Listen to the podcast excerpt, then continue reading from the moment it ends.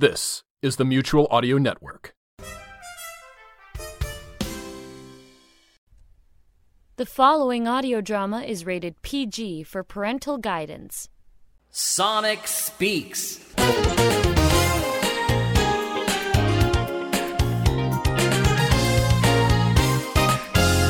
Welcome to Sonic Speaks. I'm Jack Ward, and this is Season 5 The Nightfall Project.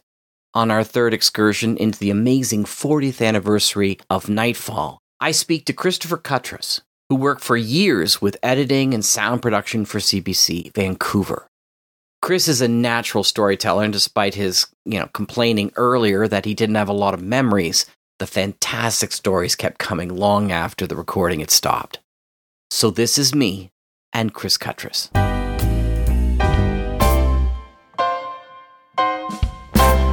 You've been involved with the CBC as a producer. How long have you been involved producing? Well, I was actually a recording engineer Okay. for CBC Radio Drama, also music production. I did concerts on demand where I was basically editing all the work the other recording engineers were doing musically and uh, posting that on the on the net. Even though I was a recording engineer, I did produce or associate produce a number of productions over the years, but my primary job was as a recording engineer. Especially when it comes to Nightfall, I was a sound effects and recording engineer. I was the only one in Vancouver that was doing both. I heard your name and the sound effects, and we have a lot of people who love making sound effects in our modern audio drama production. So I'm, I'm really fascinated about what you guys did back in the day because I, I'm sure many of them were practical effects that you recorded. Did you develop a lot of sound effects on your own? Well, it, it was a matter you would get a script and you'd look at what it needed and you'd take a look at what was available through recorded sound effects and what had been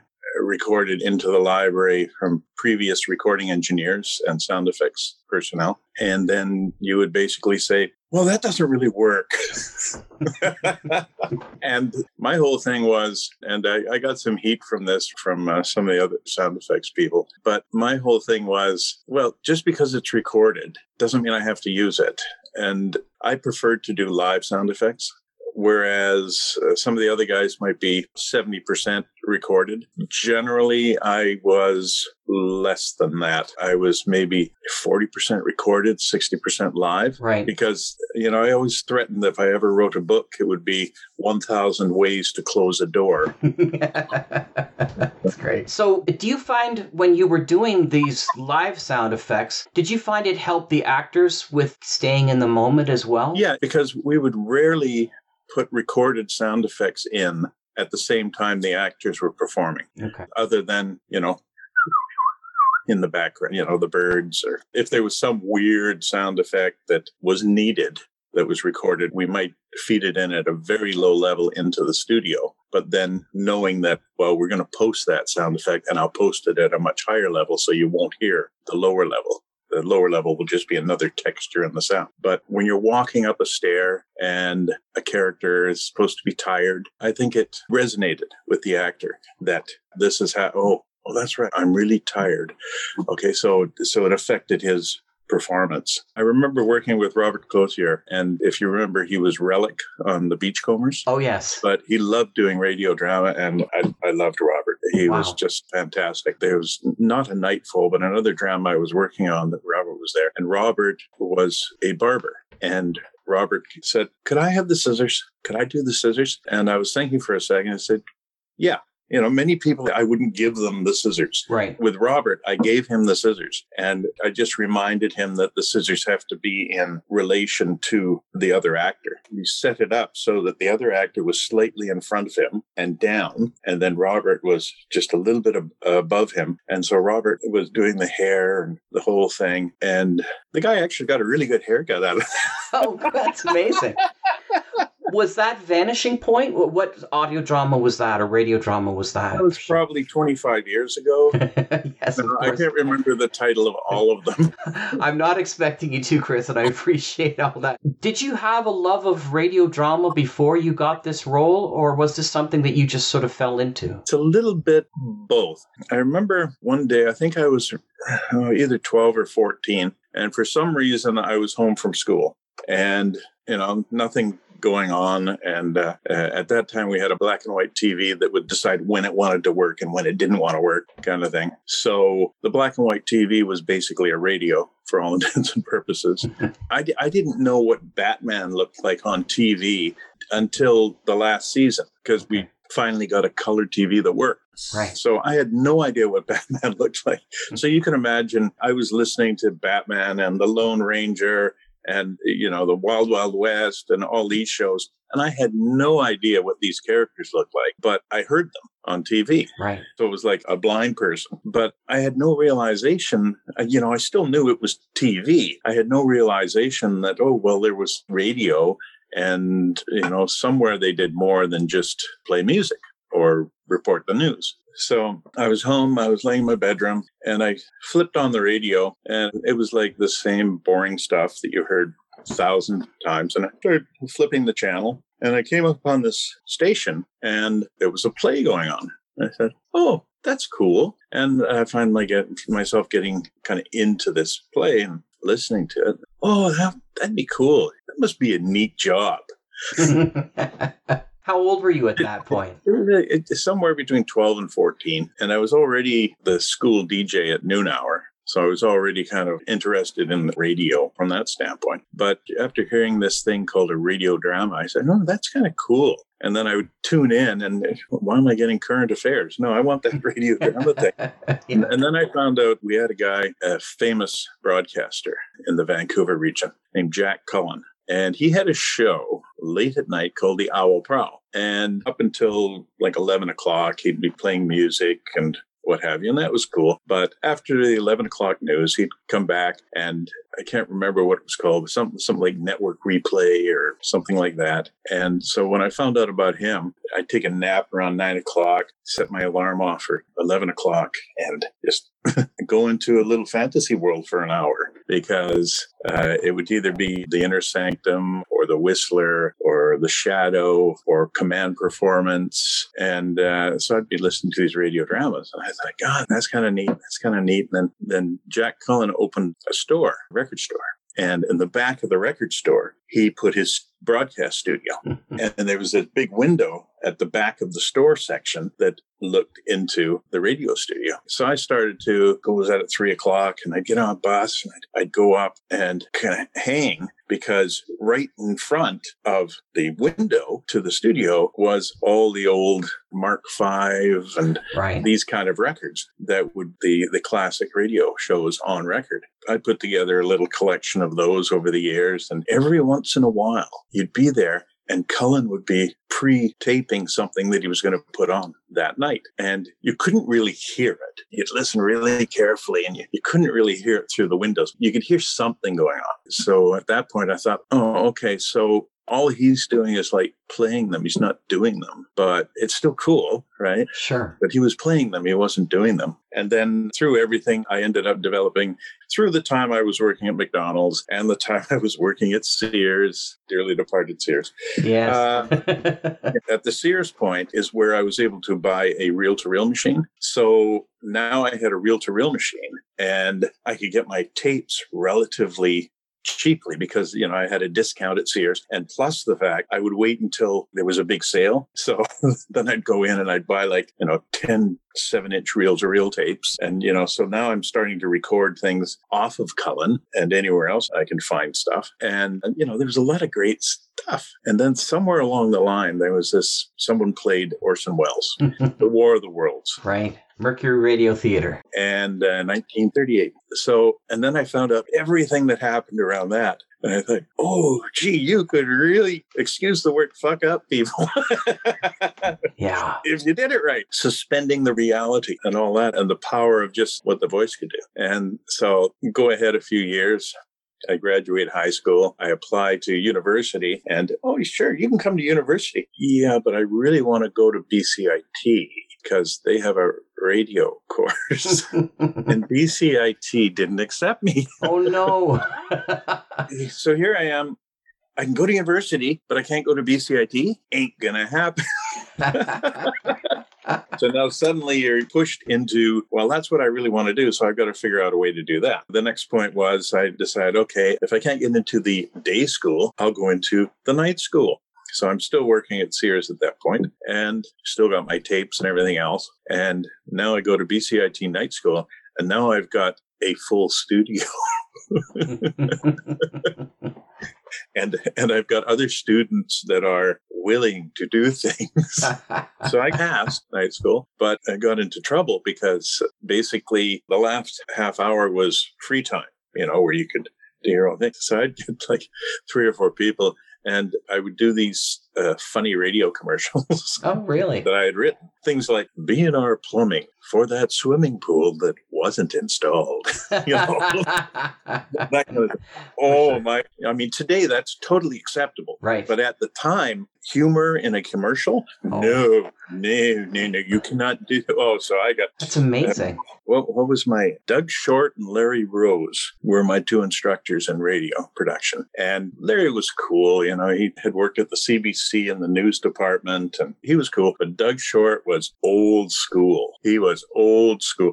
I mean, they would give you mathematical formulas for how much time you could record on a piece of tape. And my reaction was I'd look at a piece of tape and I'd say, "Oh, there's maybe 5 minutes of tape there." Yeah. So safety wise, I'd better say three. But they had mathemat. Uh, he was handing out mathematical formulas. How many, you know, and not considering. Well, hold it. You got to wrap it around the reel. So I worked out on the particular machines we were using that you really needed to use about 25 inches of tape on the reel, and you'd need 25 inches on the other side. So I'd get this formula and I'd put down the answer and then minus 25.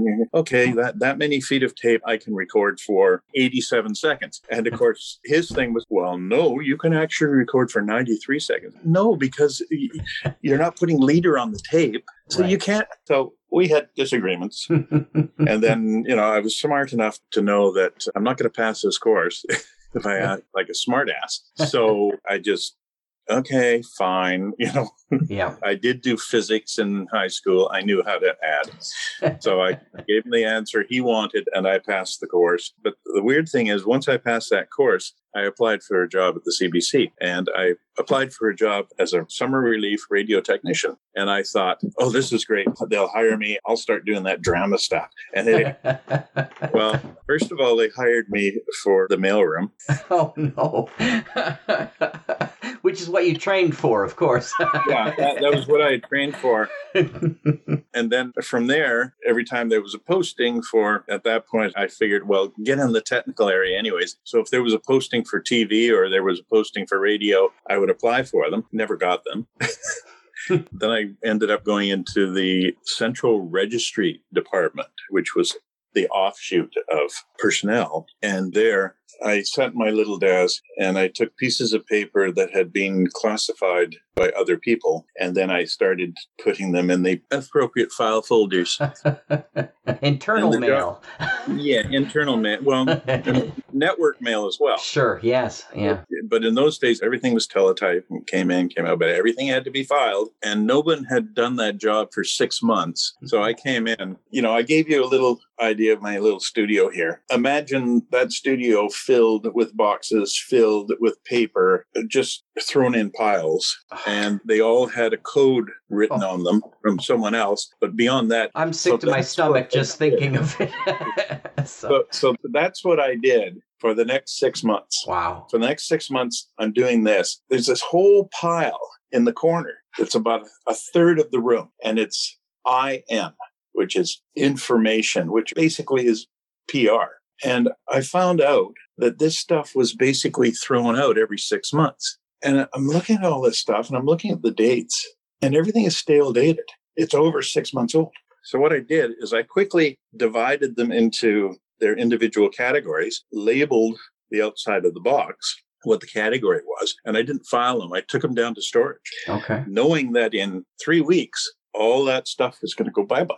So, you know, I was a little sweaty about it, but you know, okay, fine. Now, now I can get down to the real thing. So now I was able to basically stop and read everything that came through. So now I was getting caught up. yeah. So I I was now at the point where I could figure out what was going on. And I started to be able to go around and uh, meet different people and what have you. And at that time, a fellow named Gordon Sadler, who had been the director of the province in Saskatchewan, in Regina, had moved out to Vancouver for the last couple of years of his CBC career, and he was the head of the purchasing department now. And he was an old radio guy, and I struck up conversations with him and this kind of thing. And the CBC in Vancouver was moving into the regional broadcast center because basically radio had been in the Hotel Vancouver. Oh, okay. I had spent most of my time working at a building on Bute Street, which is where the personnel offices were. Across the street was the television production offices, and where they did the Hourglass and the Irish Rovers and have. It was the old garage. So, because everybody was moving to the new building,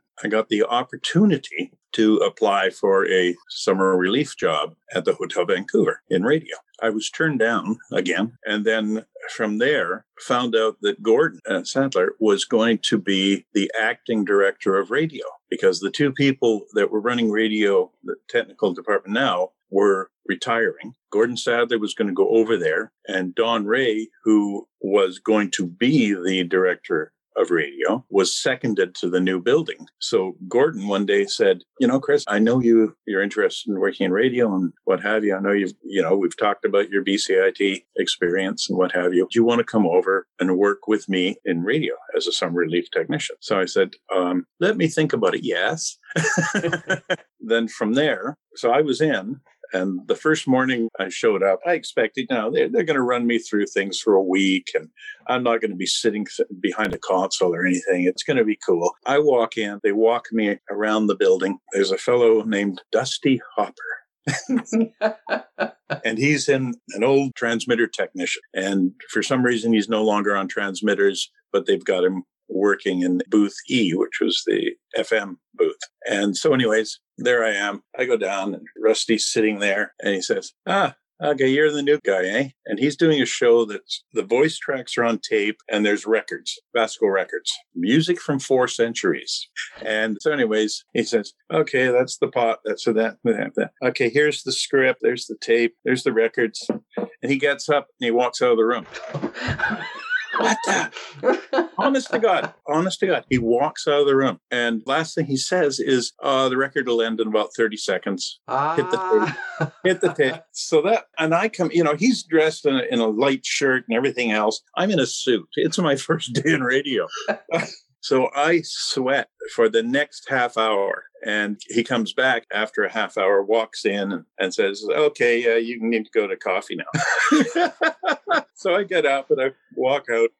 And at that point, I'm wondering, you know, if this is what it's like, am I going to come back? Oh And- wow. I didn't know that through this whole half hour period, he had gone next door to the recording room where Bev Small worked.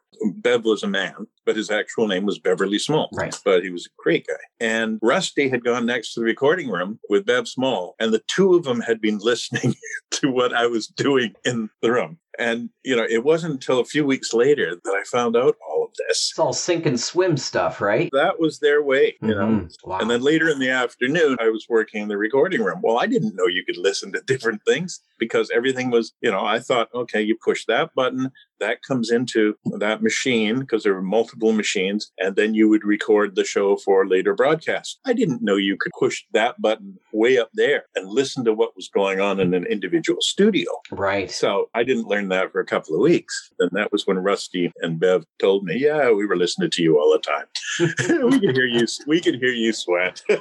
That's amazing. so basically, uh, you know, from there I went on to do Bob Kerr. How old were you when you first got this Uh, particular position? Let's see, I was probably still 19. Wow. So, anyways, kept applying for radio technician jobs, permanent, and didn't get them, but I kept getting extended. My temporary position kept getting extended because they were moving into the new building, so they needed people to get them there. And then finally, after about a year and a half in the new building, I was offered a full time job. Now I was a radio technician Hmm. but I had gotten, other than meeting Robert Chesterman and Don Kowalchuk and John Merritt, and a few of the other producers along the way, I hadn't touched radio drama. When I was working the weekend shift, yeah, I got to play the tape of Dr. Bundolo. and you'd have a network feed of air farce right. and this kind of stuff. But I hadn't touched radio drama. I hadn't even played back a real radio drama tape because I was working the sign on shift. The radio drama tapes didn't come out until later in the day. right. Okay. So the only time I heard radio drama is if I was driving home listening on the radio, Sunday to noon. and you were longing at this point. It's just like I imagine driving home going, why is this not my Yeah. shift? And- And I thought what was going to ultimately happen is I was just going to, it seemed a lot of music stuff was happening. So I thought, oh, well, I'll probably end up working in music. Okay. And you, you know, music's cool. I was doing music freelance on the outside world. So, you know, I can do music. Sure, that's cool. And then after uh, spending a number of years doing off the record and Hot Air and a number of other programs, uh, one day I'm asked into the supervisor's office, oh, what have I done now?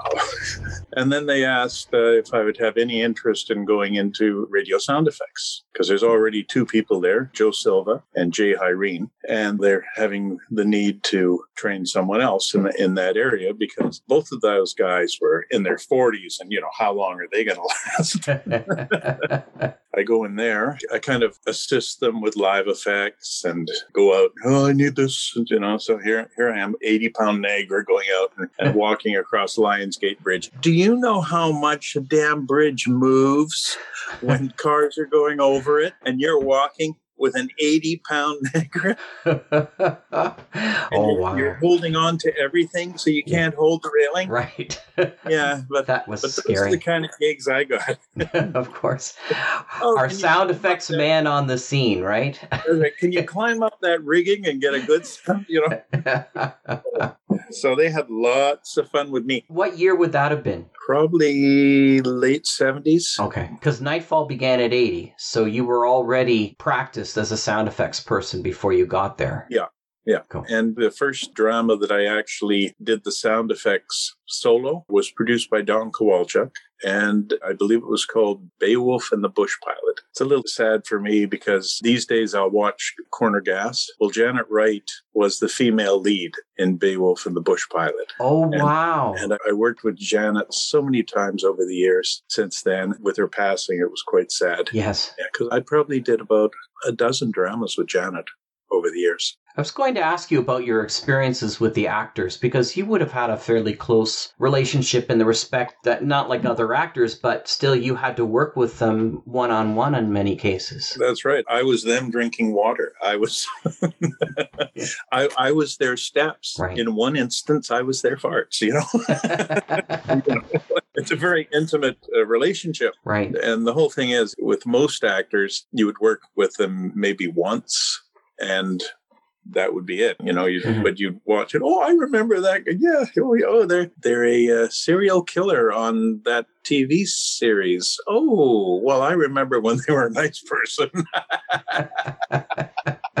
we make radio drama or audio drama as we like to call it now because it's not just for the radio but i'm interested in the, a bit of the process if you can remember any aspects. So when you had a show to do be it not nightfall or another radio drama did they give you the script all intact did you guys do a run through and you'd be making markings in the margins about, well, yeah, they said this sound effect, but they'll need this, this, this? Like, how did that work from when you get the script to when it's finished? Okay, generally, you would get the haha final draft a couple of weeks before the actual production was going to be recorded. And of course, by this time, it had been vetted by any number of people script editors and the producers, producer directors. Because in radio, basically, the producer was the director, Right. associate producer, and they would have gone through and they would have decided what music might be needed or what was available many times because you weren't always able to use what music you wanted to. There might be some rights issues. And then the script would come to us. And my process, which was different than Joe's and, and Jay's, was basically I would read the script two or three times in the first day I got it. And I would just read it through and then I would basically go to coffee, go for a walk, what have you, and then come back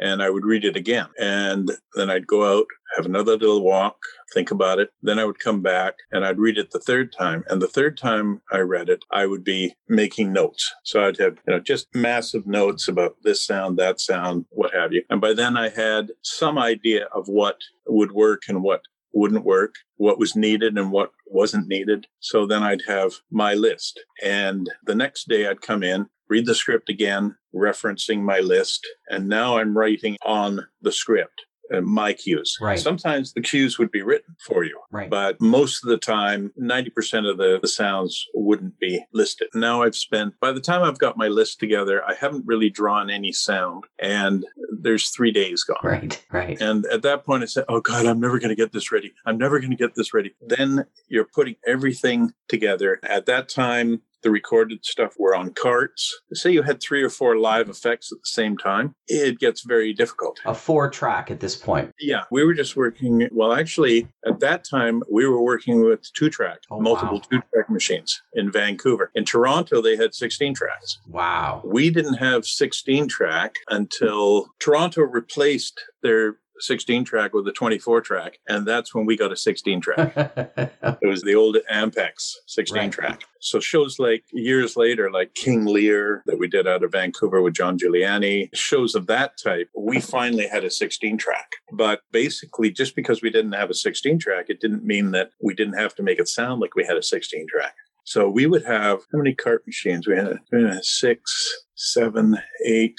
We had 10 tracks of cart machines, like 10 cart machines right. we had a separate studio in the back of the drama studio where we would do live effects, like post production live effects. And we had all these cart machines. So we could have 12 different carts in a scene. And, you know, we'd be doing a live effect, hitting the cart machines as, as we did it. So it was Timing like a, was everything yeah, it, it was a dance. for sure. And then, of course, if you had to change the carts, you'd have to bring down the microphone, pull out the carts, put in the new carts, bring up the microphone if you have any more live effects that are happening post, and all this. Because if, you know, when you pull out a cart, you hear it. Right. So you had to have that mic down. We had rigged up things where underneath the table, we would have the surface that we would need, either rocks or grass or the things to make those sound effects underneath the table. And it was kind of like a, a heavy packing cloth, and you'd put that on your knees as you're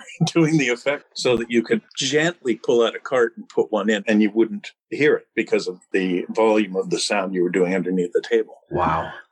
it was quite crazy. And of course, that's post production because Right. while the actors were there, you were doing live effects with them. And you were also measuring their volume, making sure they weren't peaking. There'd be a recording engineer in the. More than one engineer working at a time. You had a sound effects engineer or a sound effects specialist and a recording engineer Okay. in the early days. Right. Later on, there was one guy because they had basically laid off everybody else, and I was it. but that, but but that was years later. Right. Yeah, that was from about '98 on, something like that. So how did So- you fall into Nightfall then? Well, Nightfall was a regular production. And even though I was one of the sound effects uh, specialists, it was just Joe Silva and myself, and Jay Harveen was kind of at the end of his time in, in sound effects. Uh, so I later found out that I was basically being groomed to replace Jay, which I didn't know at the time, but there was political things happening in the background. As they always are. Yeah, as, as they always are. But because Jay was involved in the union and what have you, and Right. a lot of stuff he had to deal with from that standpoint. So, anyways, I was being, unbeknownst to me, groomed to replace him. And when Nightfall, I did, I can't remember the specific titles, but I had done the sound on a couple of Nightfalls when it was being exec produced out of Toronto. And then I believe it was the second season came to Vancouver. I think it was the last season, the third season that came to Vancouver. Yeah, third season. So you were doing post production sound effects for the stuff they would send you from Toronto then? No, we would actually record Nightfalls in Vancouver. Okay. And once they were finished, without the tops and the tails, Okay. which would be the announcements, and then they would be sent to Toronto and then they would be broadcast. So basically, what happened is we would do productions in Vancouver that would then be sent to Toronto and then they would be packaged in Toronto for, for the series. But at that time, the bulk of Nightfall were being done in Toronto. Right. We were more doing things like Morningside dramas Right. and Sunday matinees and this kind of stuff. We were actually almost producing the same amount of network minutes out of Vancouver uh, were being done out of Toronto, and yet we had less than a third of the staff. Oh, jeez. I can imagine. Who was working as a producer out of Vancouver? John Juliani, Don Kowalchuk, Right. and he's the one who actually produced the last season of Night Falls, like the Okay. exec produced as well. Right. out of Vancouver. Uh, Robert Chesterman, John Merritt did a few dramas. Uh, there was one other producer, but I, am not sure his name, but he was there for a very short time. Overall, when it came to the various different radio dramas, where would you rate Nightfall as in an experience for you? Where would you place it? Uh, Definitely, the series would certainly be in the top five as far as the series I did. Keeping in mind that you know, I was still kind of young. And, uh, and of course, you know, I, I didn't do just Nightfall. I also did Vanishing Point. Right after it, yeah. I did, I did Flynn, the Flynn series, Pocket City Blues. There were sextets, multiple sextets. It's so foggy at 40 years away from now. I can understand that. Yeah. And we're looking at the 40th anniversary of Nightfall. Is there any specific memories that you have, be it of actors or productions, that really resonate with you even now? Well, one of the, I mean, there's so many things. There was uh, one show called Lifeline where there was a scene where guy's hands had been scrubbed clean of, you know, Yeah. the lifelines Right. and where he gets stuck in an elevator. And we had to do this whole scene of him getting stuck in the elevator, being very frantic, trying to get out of the elevator, and ultimately listen to the episode. Uh, but it doesn't end well for him. And so you had to do this whole scene where he's trying to get out of the elevator. And, you know, somehow he gets up on top of the elevator. And we didn't have an elevator in the studio Of course not. Yeah. you know, I went around the building and I got pieces of uh, reel to reel machines and all these pieces of metal that would clank and clunk and what have you. Sure. As soon as he breaks out of the elevator, then you've got the, you know, the sound of the wind rushing up and down the elevator shaft. Shaft. And ultimately, he takes a misstep and it's. "Ah, ah, ah, ah," you know, and, and of course, the actor there, we actually did that all live. Wow. So, you know, the uh, recording engineer, I think it was Jerry Stanley, to, okay, the, when you hear this sound, hit the reverb Well, yeah, because you'd have different reverb. on There'd a- everything. yeah, there'd be a muffled sound inside the elevator and then much Yeah. more echoey when you get into the shaft, for sure. That's right.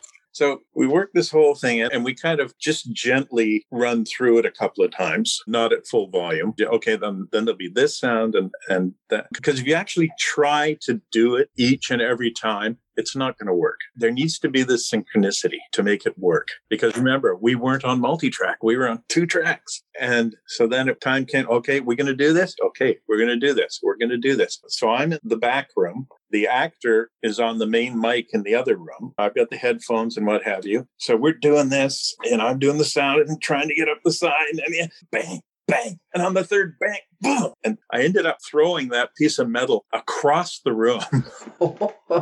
it bounced off the wall. It left a big gash in the in the wall. And uh, and the next day when they came in, there was a piece of plywood there, and they didn't know why there was a piece of plywood there.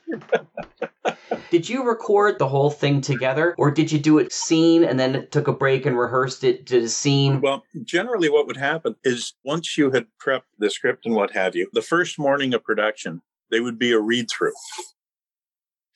And everybody would read their script, read through and what have you.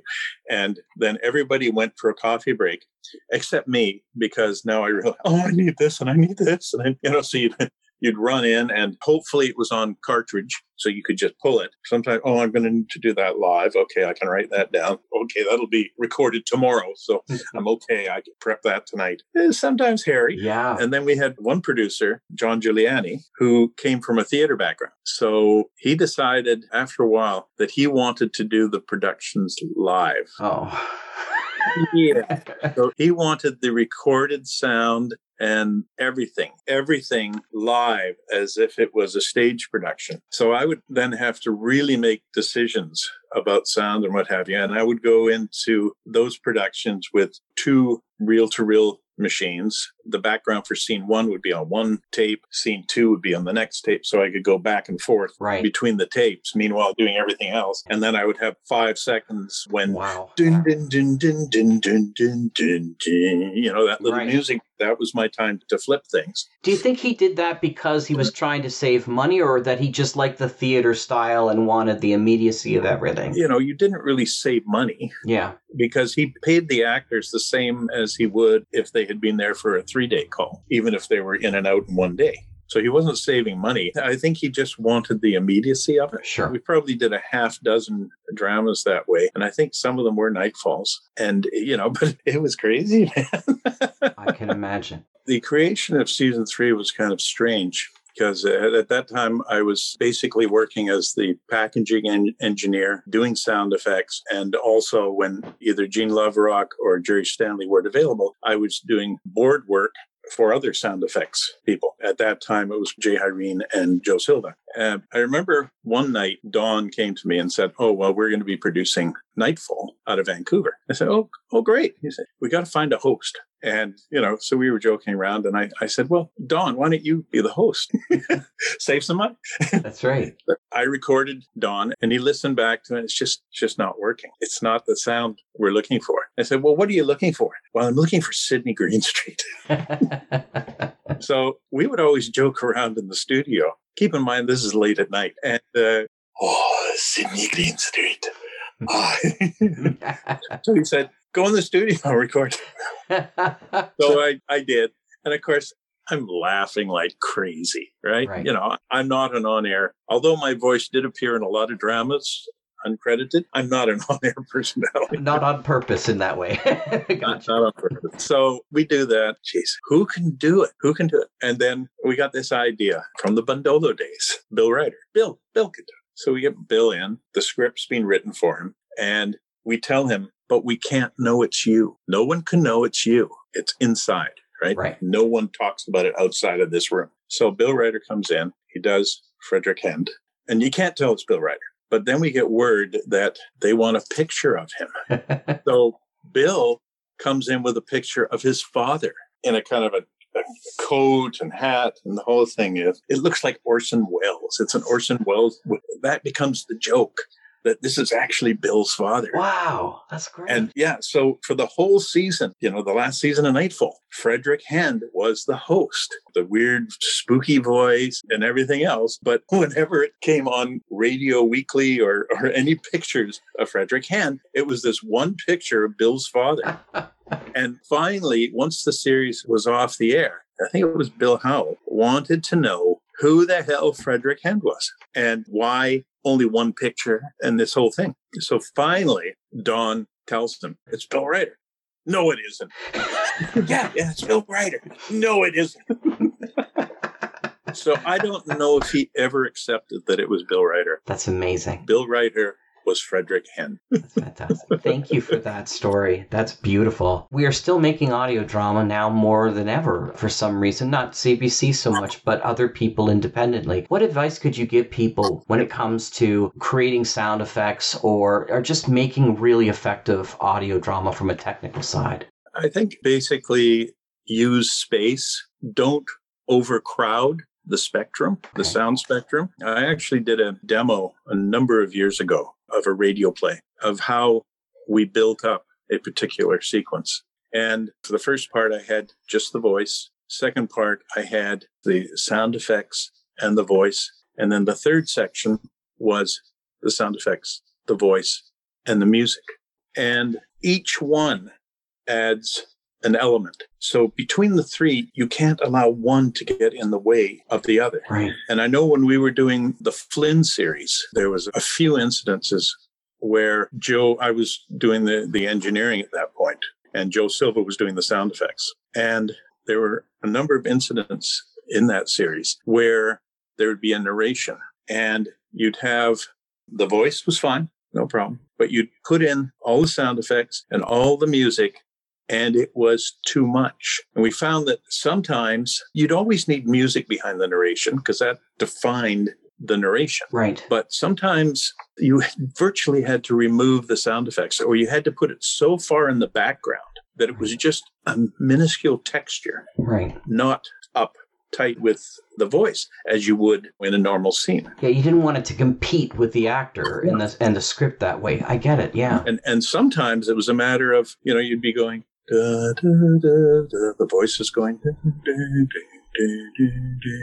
And then cut the music, quick fade, bang, a sound effect, and then na, na, all during the narration. So you basically had to play with the sound as if the sound was music as well. And you're mixing music, but instead of music, it's music, it's sound, it's the voice. The voice has to remain present, but not Right. too present. The whole thing is, I guess it all boils down to don't fall into the traps of, oh, that's how we've done it, always done it. With Flynn, basically before Flynn in Vancouver, well, okay, we'll leave uh, four beats for music. We'll leave this. With Flynn, I remember the first episode, I was sitting with Don, and we had done the whole thing on 16 track tape. It was all done. We had left the spaces and what have you. And I turned to Don once we had mixed it. I said, Don, are you happy with that? And he said, Well, it's okay. And I said, Can we start again? We've got all the tracks, we've got everything we need. Can we start again? And so he said, Well, okay, okay, what have you got in mind? I said, I want to strip out all the music and I want to mix the whole thing down without music. So that way we'll have each of our individual scenes, we'll have our narrations and what have you. So he said, Yeah, because we had an automated console at that time. So I popped off the music tracks, mixed it all down to two track and then took the two tracks and started laying them in. Only this time, okay, here's our opening theme. I laid in the opening theme, and once it got to a certain point, I hit the two track and it started to play back. So instead of basically music had to fit in, now it was the performance had to fit with the music. Right. And we were so happy when we finished that and the way it flowed differently and everything had a rhythm. It was all on the beat Right. sometimes tricking the beat. So you'd come in just a little bit earlier with the voice and it would kind of, oh, that's wrong. Well, yeah, that scene is, has tension. And now it's got more tension because you sense through the Right. ears that something wasn't right. Right. Right. Very Even though cool. it was right because we decided we were going to do it on the half Right. beat. And so that's how we started to package. When Don and I worked together, that's how we would decide we were going to package all the time. And Right. so that's how we did it. And then John later on started to package that way too, because he had heard what was happening. He kind of, oh, yeah, that, that sounds good. But whereas when we were doing everything hot to two track, you couldn't do that. It wasn't something you could do. But now that we had a 16 track machine and later digital, that's what we did on everything Right. out of Vancouver. And it made a major difference. So, what I would say is for people doing it now, get the best sound you can, use the space, don't fall into just because that's the way it was done in the past. Experiment. And once you find something that really works, then you can say, okay, now that's the everything's flowing together, everything's working, it feels good, and it draws you in. Yeah. The best radio drama is going to be something that draws you in. And remember that the only screen you have in an audio drama is this the screen between your two ears. Right. There's no eyes, you know, the the, the eye is the forehead. It's what's in there. And just live in your forehead. Turn the lights down. If it's a noisy environment, put your headphones on and just go with it. And if you, for some reason, if you end up falling asleep halfway through it, listen to it again when you're not tired. Because listening to audio drama is tiring because you don't use those muscles anymore. You're using your eyes for everything. Well, one thing I used to do is I would listen to old classic movies. And I'm talking about 40s, 50s. Of course. not, yes. not newer ones, although they're old classics now because I'm an old classic. But and listen to The Prisoner of Zenda, listen to The Maltese Falcon without the picture and just hear what those actors did with their voices. You listen to stuff today and you close your eyes for, you know, a minute or two and you think, God, the voice isn't doing what the action on the screen is doing.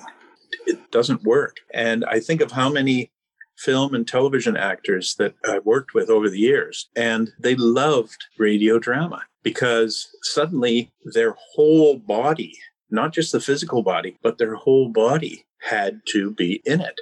Years after Nightfall, I did a radio drama and we were recording it in the Vancouver East End. And, you know, we didn't think of anything. We were doing it in somebody's house and we had a starter pistol that we always used in the studio for certain sounds. And there was a scene we did outside in the backyard. It was a very short scene, and it was halt, Vancouver police. that was it. And I was in the basement of the house running the mic. We had the microphones run all over the place. And I was in the basement of the house and they had said, We're going to take a 15 minute break. And I said, Well, I've got no place to go. I'm just going to sit, sit here in the basement. And 15 minute goes and I'm not seeing anybody. Half hour goes. I'm not seeing anybody. 40 minutes later, producer comes down and I said, What's going on? Said, you know, and she said, You didn't hear anything? Said, No, I didn't hear anything. There have been 20 cop cars. oh, no. the whole, oh, no. the streets for four blocks around had been cordoned off.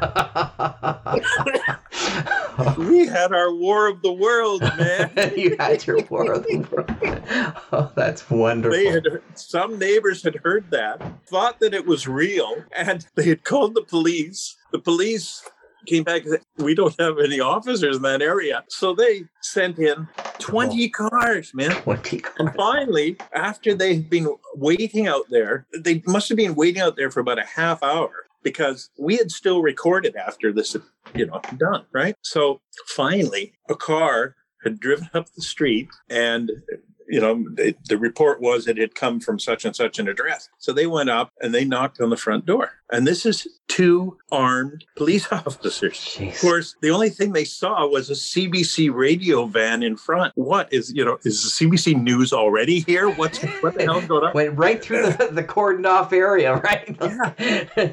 so they come up, and the producer, Heather Brown, goes to the front door and the other producer at that time, Kathleen Flaherty, is also there. And thank goodness that some of the actors involved were well known and could be identified. One of the stars of Da Vinci's Inquest was one of the actors, and he was actually the one who was being shot at. but, so they see these known actors and they're kind of wondering what's going on here. Oh no. And so that was my War of the Worlds moment. And I missed it. and you missed it. I was in the basement wondering what the heck was going on behind, behind, my mixing console. Well, thank you so much. These are wonderful stories. I've been speaking with Chris Cutress, and I'm just entranced with everything you've been talking to me about. Thank you so much for taking the time. I really appreciate this, and I hope we can continue the conversation sometime in the future. thank you very much. Thank you. Have a great day. You too.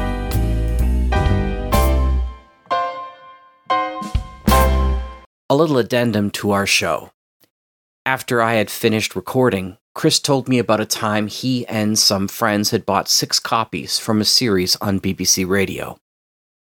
He was listening to the show in his studio when a CBC producer stopped by and asked him what it was. Chris told him they were listening to a radio drama series. The producer said, You know, that ought to be on the air. Chris told him it was in England. Not long after, that producer bought the rights, and The Hitchhiker's Guide to the Galaxy played on morning shows all across Canada in 1979.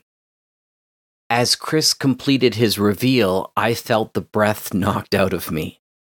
Because a young Jack Ward was listening then. And while he had listened to old time radio vinyl that his parents had bought him, this was the first time he had heard really modern audio drama and he was entranced with The Hitchhiker's Guide to the Galaxy.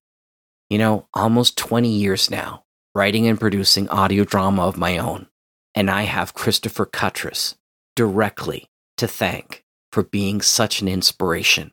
And all this time, I had no idea. Thank you, Chris.